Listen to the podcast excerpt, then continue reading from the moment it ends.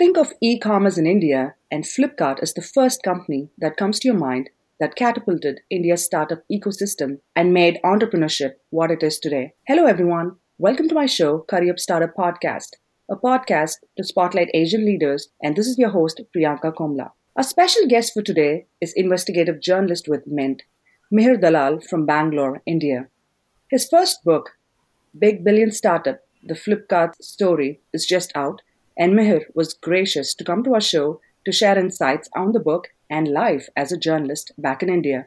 Welcome to my show, Mihir. Happy to be here, Priyanka.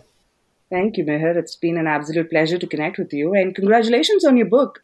Thank you. How does it feel? Yep, it's been um, yeah, it's it's uh, it's it's it's a very new experience, obviously, and uh, you know I'm really happy that um, it's just been about three weeks uh, since we launched the book, and uh, so far, uh, you know, the word of mouth about the book and the extensive press coverage you know it's it's been very encouraging to see that. I understand this is like the first big business book that's covering one of India's biggest startups. Uh, you're right. I mean, you know, this is probably the first uh, extensive, in-depth uh, biography of uh, of an internet startup in India. While there are uh, other books on the startup space, they've been more bigger picture and you know more generic uh, perspectives on the startup ecosystem. there are very few books that go really deep into a large startup and you know look at narrate the story of one specific company. Yeah. So from from that point of view, it is uh, probably the first book that does that. That's a huge accomplishment.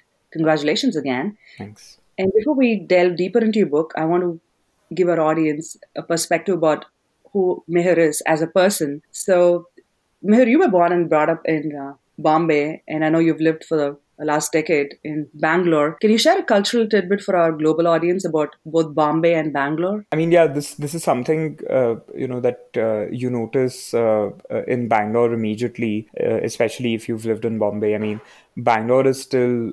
A, I mean, it's it's really not a, a big city as such. it it often feels like it's it's a small city that's been forced to become a big city and that is not okay with it. Um, so you know the culture uh, the pace of life over here it's it's very much uh, much much slower than uh, bombay. Uh, people are not uh, very commerce driven over here compared with bombay um, yeah but uh, bangalore has its perks as well i mean you know the weather is just absolutely gorgeous over here for for maybe like even 10 months of the year and um, yeah, it's it's uh, the uh, the standard of living is far higher than Bombay.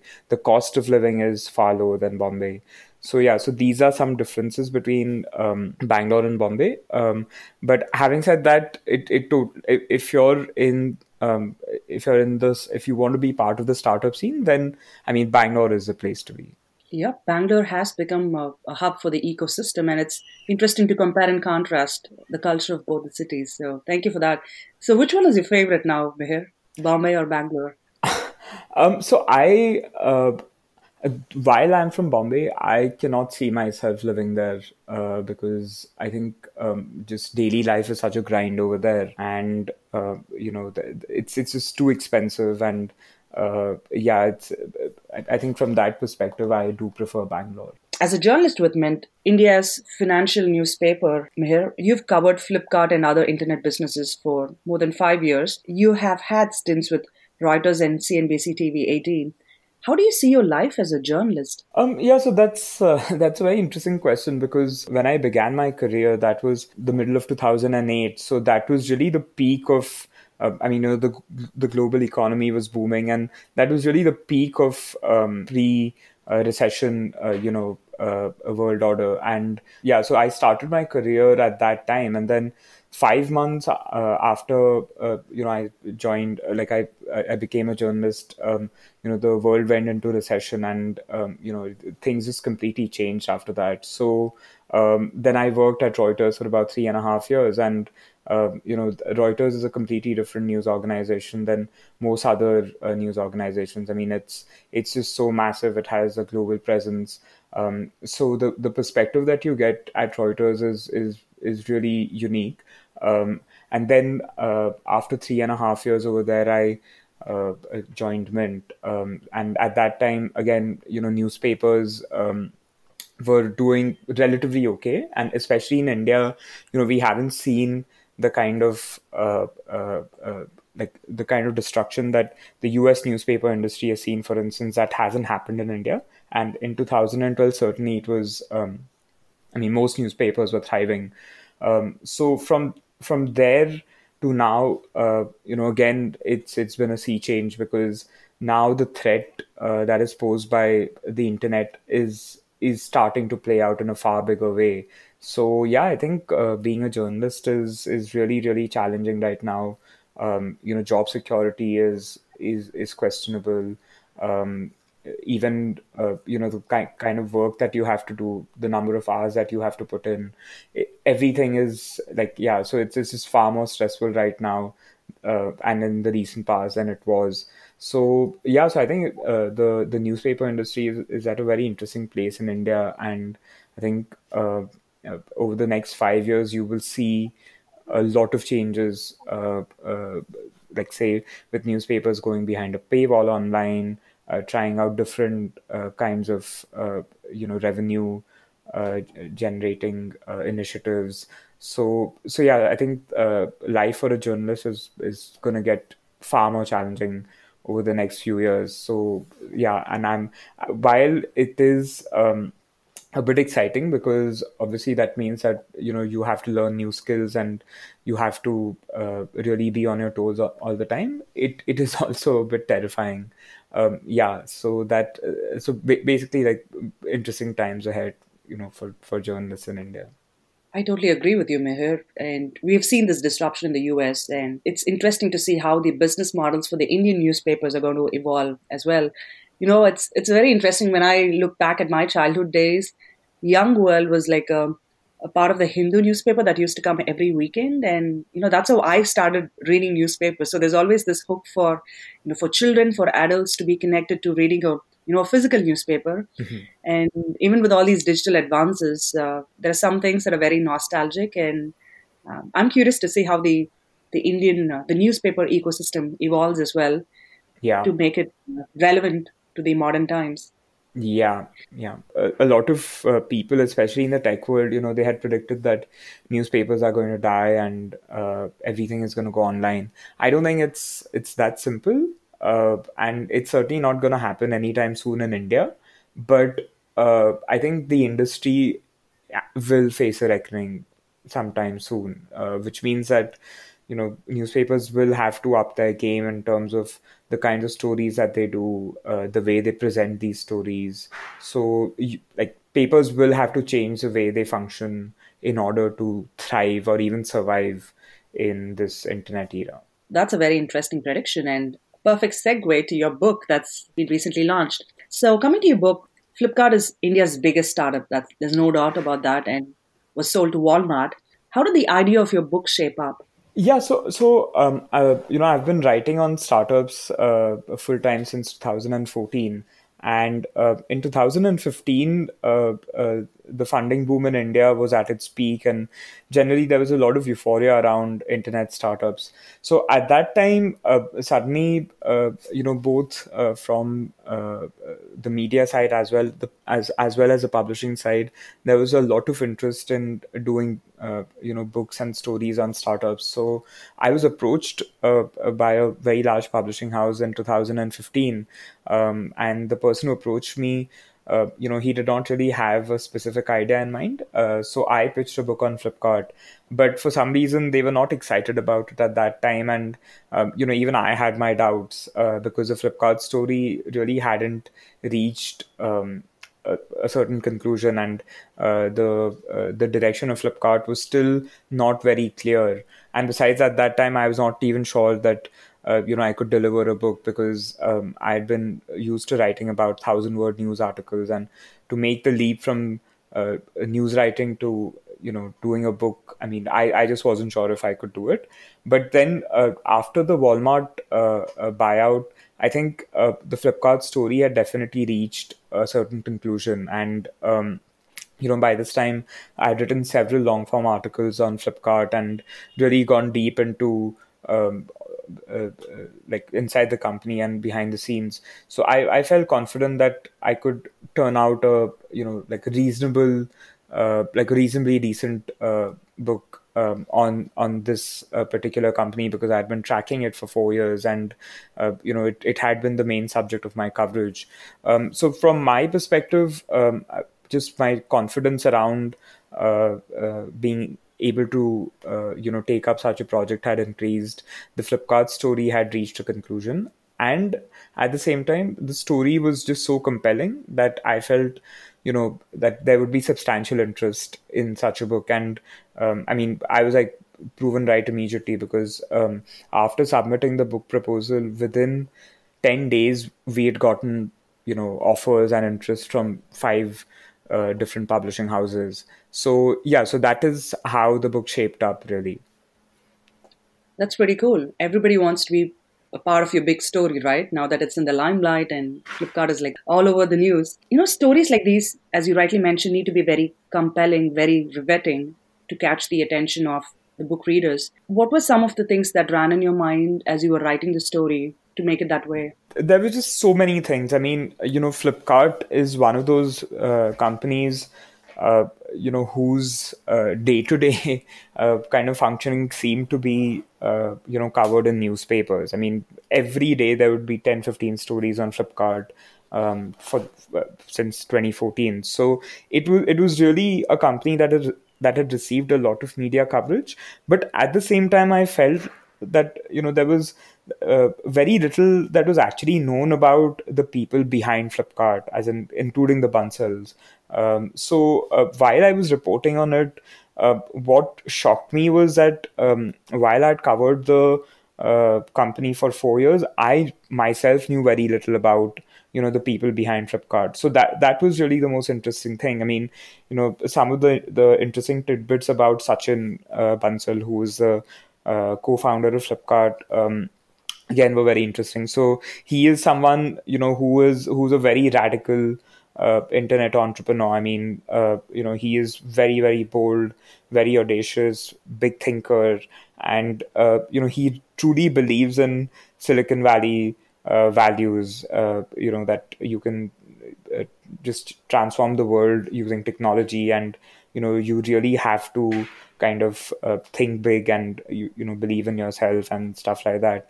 Um, so for for someone like him, you know, who is who's who's such a uh, who otherwise had adopted Silicon Valley values wholesale. Uh, you know, so Sachin had actually uh, had to stay back at IIT Delhi for one year to finish his course because he had failed uh, the first time. So he actually never admitted to this failure. Um, you know, because um, and I mean, then you know, when one speaks to people, uh, you realize that it's because uh, the significance of the IITs is such is so big over here that you know even a guy like Sachin uh, uh, could not admit to relative failure. And you know, he, uh, if you look at people like Zuckerberg, Bill Gates, Steve Jobs, etc., I mean, you know, these are basically like uh, you know college dropouts, um, and there are quite a few famous entrepreneurs who did not even attend college. Uh, uh, so it was so things like these were like really very striking for me. Um, I mean, and there are really like dozens of such things in the book. Um, yeah, so these are some of the personal uh, anecdotes that were very striking for me. Right, and the book sketches in detail about the Bansals, as you mentioned, uh, Sachin and Binny Bansals, the the entrepreneurs behind the, uh, the big unicorn. You know, the venture capitalists, the startup valuation stories, their exits. Can you walk us through your research approach? Because you know, for stories like these, as you mentioned, a lot of people don't know the you know the real people behind it, and some could be noise and speculation. So, how did you make sure you captured the real stories? I conducted more than 250 interviews for the book, um, went through hundreds of uh, newspaper articles, hundreds of their interviews, uh, uh, any any video that is out there uh, about them online. I I poured through all these things, and then you know also going through a lot of regulatory documents that companies are required to file with the uh, registrar of companies in India. So so from from the point of view of research, it was just you know just kind of uh, trying to get each and every base covered uh, about uh, the company and these people, and you know whatever there is there online, whatever has been written about that, I ensured that I uh, went through all these things. And then I think it was once, so I started reporting on the book in August of last year. And um, by, I would say, late December, I had a certain idea of uh, the book in mind. And then it was really about, um, you know, just like plugging the gaps in my knowledge about the company. Um, so I, I, would say much of the reporting for the book was really over by, uh, you know, say uh, maybe late March. Um, and then I had started writing the book uh, in uh, December. So uh, the book, um, I finished my first draft by about June. So, so the book uh, writing process was basically about six to seven months, whereas the reporting uh, a bulk of it was over by March, and uh, then I just kind of you know conducted interviews to fix gaps in my knowledge. Um, yeah, so this is a bit about the process behind the book. You know what? You've covered this story for a very long time, right? Flipkart, at least for a few years. And as a journalist, I'm curious: how do you put your bias aside because you might have a perspective on Flipkart versus the stories that you're you're hearing as part of your research. So how do you tend to balance your own personal bias? Yeah, again, uh, you know that's that's a really interesting uh, uh, uh thing uh, to experience actually, uh, especially the whole personal bias part when you're writing such a book because I had covered Flipkart for such a long time, so you know obviously you would have biases, but I think the most important part is to be aware of these biases because I think it's it's really foolish uh, to uh, you know let yourself believe that uh, you don't have any biases because it's it's not it's it's just not possible. I mean, there's no such thing as zero bias. So I think um, it's very important first to um, be aware of your biases and then to construct uh, you know a paradigm or uh, to have a set of metrics by which uh, you judge events and people. Um, and as as long as you are true to these uh, parameters that you have set, I think uh, then it's completely fine. And uh, so that is one uh, way in which I ensured that you know my uh, my bias as such doesn't really uh, creep into the book beyond those set parameters. I think the second thing was that um, you know you just um, you just try and uh, understand and empathize with the people that you're writing about. So even if uh, you know there was just so many different agendas over here within Flipkart that were at play, especially in the second half uh, of the story. So for me, it was very important to understand, you know, what was really driving uh, all the major characters and how were their, uh, you know, ambitions and uh, fears uh, then uh, you know kind of affecting the course of Flipkart. So I think once you try and empathize with uh, all the major characters, I think that that is another way to kind of uh, uh, you know ensure that uh, the bias doesn't really creep in. And I think an, another thing that really helped me was that when I had conducted particularly explosive interviews, um, you know, I would take some time out um, and just revisit these interviews after four or five days so that I had some time to uh, kind of reflect on it. And, you know, I, I, also had some time away from the subject matter because I think uh, the, uh, like what happens is that after you've conducted a really interesting and explosive interview, you, you, you know, you, you are just so excited that um, you sometimes, uh, you know, do not see the complete picture and, you know, uh, then you end up getting influenced uh, by that interview or by that person you've just interviewed. So I think that kind of distance really helps. Um, so yeah, so these are some of the things that uh, you know I did to uh, ensure that uh, my personal bias doesn't really uh, you know creep in beyond these set parameters that I had designed at the start. You know, you've been very humble enough to open up into the journey that you've had as part of writing this book. So thank you for sharing that uh, tidbit with our listeners here. What would you say are the main characters in your story? The, so the main character is uh, Sachin Bansal, who is the uh, who's the founder and was the CEO of Flipkart for a very long time.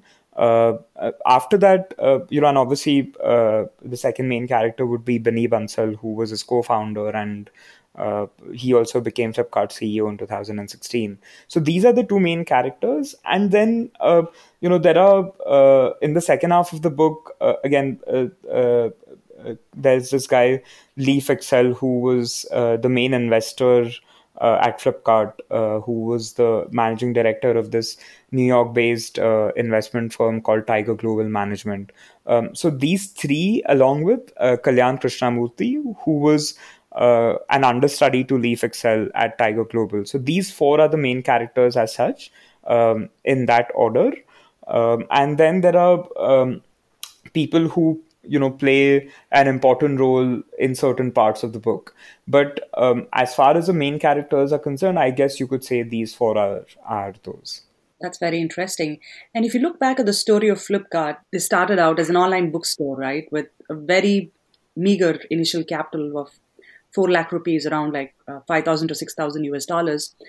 And as you were covering the story what do you think made them into the unicorn that they were as a competitor to Amazon, which prompted Walmart to come in and pick up this big company. How do you think they made this transition happen? A complex story from that point of view because uh, you know there was no uh, i mean there was no like one such moment or something but uh, uh, you know like there were a few key moments like for instance you know in 2008 uh, so the Bansal started out in 2007 um, and in in for the first 18 months you know they were rejected by all the investors that they had approached. Um, they were rejected by most of their acquaintances and classmates whom they had approached uh, to join the company. Uh, they were uh, you know advised against uh, doing an e-commerce venture by pretty much everyone they knew. So the first 18 months was really like a was was a very very uh, you know difficult time for them was a period of uh, uh, just struggle and uh, you know frustration and rejection. So after that um, they somehow managed to convince you know a small investment firm to put up uh, a million dollars and that too that that investment firm only agreed to do that in three tranches.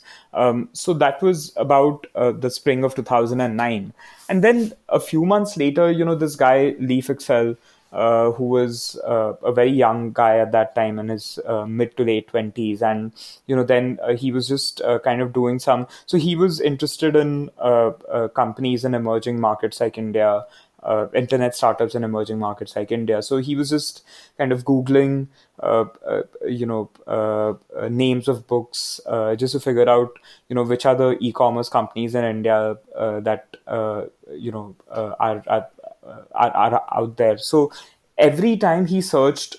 for a book, Flipkart's name popped up, and um, it was so you know he was just really surprised because he had never heard of Flipkart, and you know, then on a whim, he just like wrote to them and uh, he got in touch. And then within two months, uh, uh, you know, Flipkart had finalized a, an investment of $10 million. And that was just an astonishing, um, you know, deal for that time because most uh, startup deals at that time would take, uh, you know, like at least four to six months to get completed. Uh, and you would you would not hear of someone you know sitting in the US who just decides to uh, invest in a e-commerce company in India after just you know uh, uh, one or two calls and maybe one meeting with the founders of uh, of such a company. So I think that investment just completely uh, transformed Flipkart. Because after that, you know, the Bansals just became so ambitious and you know they were also so uh, kind of encouraged that someone had finally seen you know what their vision was and what their ability was. Because while the first 18 months was a period of struggle for them they had actually become really good at delivering excellent customer service. So um, just um, just a sidetrack. So basically, they uh, Sachin and Binny had both worked at Amazon India before starting Flipkart, and you know over there, especially Sachin was just totally radicalized by Amazon's uh, dogma of customer obsession. And you know when they started flipkart they started out with this idea that they would just delight their customers at whatever cost. So they'd actually become really good uh, you know at uh, the actual business of e-commerce. And when the tiger investment happened that was really the validation that they needed. And they really never looked back after that. So that was one really key moment um, in their journey. And uh, you know after that um, there were there were several other things, but uh, uh, from the point of view of uh, their personalities, they they were really both very very introverted, you know, very geekish, like typical engineers. So they were not really good at the operational part of e-commerce. Uh, you know, so e-commerce at that time was all about dealing with um, courier partners, with logistics companies, with uh, you know suppliers, uh, with uh, you know regulators, with basically like it was just a very very uh, uh, like a, a very like it was a business where you had to really you know hustle and kind of get work done from people. It was not a pure tech uh, business like say you know social networking or search engines. So over here uh, you know the bansals are completely not equipped to uh, do this. So what uh, so and they realized that very quickly. So what they did was they hired a lot of smart driven people who were good at these aspects and they just let them lose so uh, i think they realized this early on that for things that they are not good at they should just hire smart people and not tell them what to do. Just kind of let them loose give them independence give, give them authority make them feel uh, you know like flipkart is their company. So i think these are some things that uh, really propelled flipkart into um, you know into uh, uh like that crazy expansion mode that they entered from 2009 till 2016 i totally agree on the customer obsession right? Because uh, over here in the us Amazon is the first e-commerce company that comes to your mind, and anything that you need to purchase, it's Amazon is the first thing that you talk about. Yeah. You know how the Bansals had this experience of, uh, you know, how do you learn from these kinds of companies and using those experiences to build Flipkart. I think that's that's a great uh, leadership trait over there. And I agree with you in terms of how do you complement your skills, right? If uh, you lack in one, you know, how do you uh, hire smart people who can do that for you in a in an excellent way and that was a great way of building teams and building the morale of the teams as well. So I'm just curious here, Mihir. Did you get a chance to interview the Bansals as part of your research? Oh no! So uh, both of them declined to participate for the book. Um, I mean, I've interviewed them several times, both uh, formally and informally. Uh, you know, while I was, uh, uh, I mean, before the uh, sale to Walmart um, as part of my work at Mint, but uh, both of them declined to participate for the book, and it that that really wasn't surprising because the circumstances of their uh, departures, uh, you know, from Flipkart were very very uh, controversial. Dramatic. Even when I had started uh, working on the book, I did not really expect them to participate, you know, in the book. so they they declined to participate, but I had access to a lot of people who had played a very key role in building Flipkart. Um, so, you know, as I said, I conducted more than 250 interviews, and most of these interviews were with uh, uh, Flipkart employees. Yeah, so while the Bansals did not participate, I had access to a lot of the other key characters in the Flipkart story uh, across uh, 11 years that the company was an independent firm. That's understandable. Have you given them a copy of the book post the launch? uh, no, not really. Um, I mean, I I'm not sure you know what their reaction would be. So yeah, so I haven't really um, given a copy of the book to them. You've known the founders, you know, as you were covering the Flipkart story over the, over the last few years. Was there any surprising moment for you when you look back at your book writing journey? Something that you unveiled about, uh, you know, the these people behind the story um, yeah, absolutely. So, you know, that whole, uh, I mean, uh, Sachin uh, uh, having to stay back for a year at IIT, that was one of the uh, things. Another was, you know, how uh, they had come very close to selling Flipkart in less than a year of starting out because they had been, you know, they were so dejected that they had been, you know, that they had not been able to raise capital, that they had not been able to, you know, convince anyone to join them so these were some of the uh, moments in the early years. Um, and again, uh, you know, there are many, many such moments throughout the book where, uh, uh you know, where basically like there's just not public information uh, uh, that has been kind of uncovered in the book. yeah, so apart from these two, I, I, would say, you know, like not giving too much away, but like other key moments were you know a lot of the internal drama between uh, Sachin, Binny, Kalyan, and Lee Fixel. Um, so you know a, a, a, lot of details about that um, had not been uh, like I, I even I did not know uh, about these details.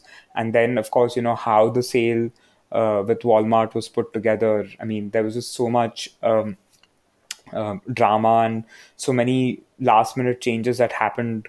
Uh, you know that it, it it it was kind of incredible that as big a deal as a 21 billion transaction was put together in such a you know dramatic way. Yeah, so these are some mm-hmm. of the mm-hmm. things that uh, really even surprised me, even though I had been covering Flipkart um, for a while. Mm-hmm. So dramatic enough that it could soon be a motion picture, is what I understand. Yeah, yeah. So uh, again, that that was uh, really surprising for me. So th- that my agent basically, uh, you know, after I finished writing the book, my agent uh, pitched it to uh, this production house, and you know, they just immediately agreed uh, to buy the rights, um, uh, the the the uh, the visual rights for the book. So I I still don't know whether it's going to be a movie or a web series or a TV series. But yeah, the, I mean, we have sold the the visual rights of the book. That's pretty interesting. Congratulations. I, in a nutshell, Mihir, why should people read this book? Um, so I would say, uh, you know, there are many reasons, but if I have to kind of, uh, you know, just say it very briefly, I would say that, you know, a lot of people, in fact, most people in the startup world, um, you know, in India aspire to greatness. Uh, anyone who aspires to greatness would want to read about the people who came closest to achieving it uh, which you know was the case with Flipkart and the Bansals. So I think that is a big, big draw. That this is the story. This is a classic story of a pioneer. Uh, you know, of really um, building something massive in no time. So I think that that aspect of you know the underdogs uh, achieving their dreams and uh, you know becoming like these big successes. I think that uh, if if you like these kind of stories, you would want to read this book. So Flipkart was an Indian story that put us into the limelight around the world post the Walmart acquisition. What are your two cents about the future of the Indian ecosystem and you know how these uh, you know big conglomerates or companies outside of India you know come and start acquiring our Indian companies? Yeah, so that's uh, you know that's that's a pretty complex uh, situation because um, over here, I mean, you know, while Flipkart is is a big success story. It is also a bit of a you know bittersweet uh, tale because um, I mean once Flipkart had become a big company by 2014, you know the Bansals really wanted to create a hundred billion company, and you know they fell far short of doing that. So the sale to Walmart, you know, came as a big relief in a way, uh, you know, for Flipkart and its investors. So I think um, from that perspective, definitely, uh, you know, Flipkart is a missed opportunity because it could have been a far far bigger company and there there is no way that uh, you know uh, selling selling out to um, anyone was a part of uh, the plan until the very end. So i would say that uh, you know while uh, it it was not the most desirable outcome it was really a necessary one for flipkart uh, because if the sale to walmart hadn't happened you know there was it, it was it, it it, it would be very doubt it would be very difficult to see where the exit for flipkart investors would come from. And uh, yeah so i think that is definitely one aspect. But i think in general uh, you know these kind of acquisitions uh, at least of this scale are are very very rare. And they will continue to be very very rare in india because flipkart was really an exception in most ways. And um, you know, I, I don't think any of the current companies um, have built a, a, company that is as uh, high quality and as ambitious and as uh, you know clean that Flipkart was. So uh, it's it's very doubtful to see such a large scale exit happening in the Indian startup ecosystem for a, for a while to come. I think in general about um, American or Chinese companies acquiring uh, Indian startups. I mean, that one really has to see uh, what the context is. I mean, uh, you know, for instance, if uh, if say a Google acquires a small company, um, it's I don't think it's that uh, uh, like it's it's not that big a development, but I think any any space where you know there is a scope for a company to establish monopolies uh, or monopolistic positions. I think those those kind of positions, I think you have to be very very uh, skeptical and concerned of. So I would say that you know any large acquisition, even if uh, such a large acquisition happens, uh, would have to be uh, analyzed and uh, investigated from the point of view of uh, antitrust issues. Um, yeah.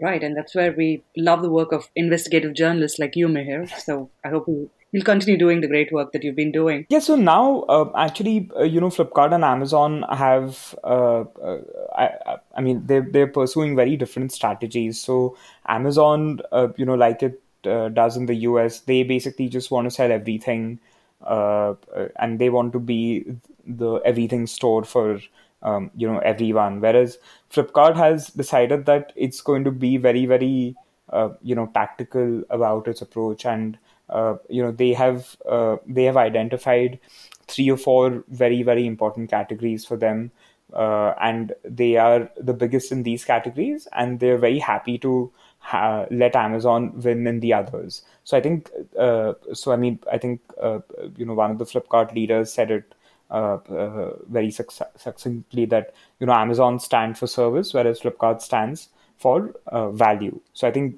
that is a is a pretty accurate uh, uh, encapsulation of you know what these two brands uh, stand for in the minds of consumers. That's very interesting, and I hope those values continue to coexist with the, the Indian ecosystem going forward as well.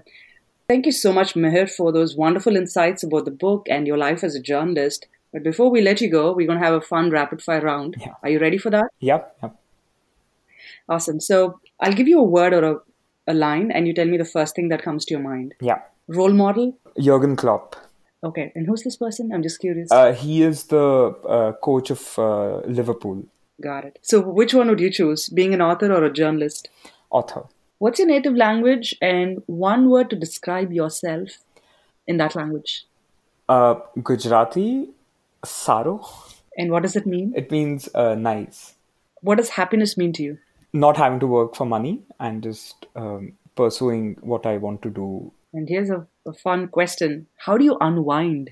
I read and I listen to music. Well, that was Mihir Dalal. Uh, Mihir, it was such a pleasure having you on my show, Career Startup Podcast. And Thank you for opening up and sharing a lot about your personal story and how you covered the Flipkart story and any parting thoughts for our listeners? I, I would just like to say that, uh, you know, I hope uh, there are more such uh, books about Indian startups uh, that come out because there are some very compelling stories that have not been uncovered um, and, you know, that deserve to be told.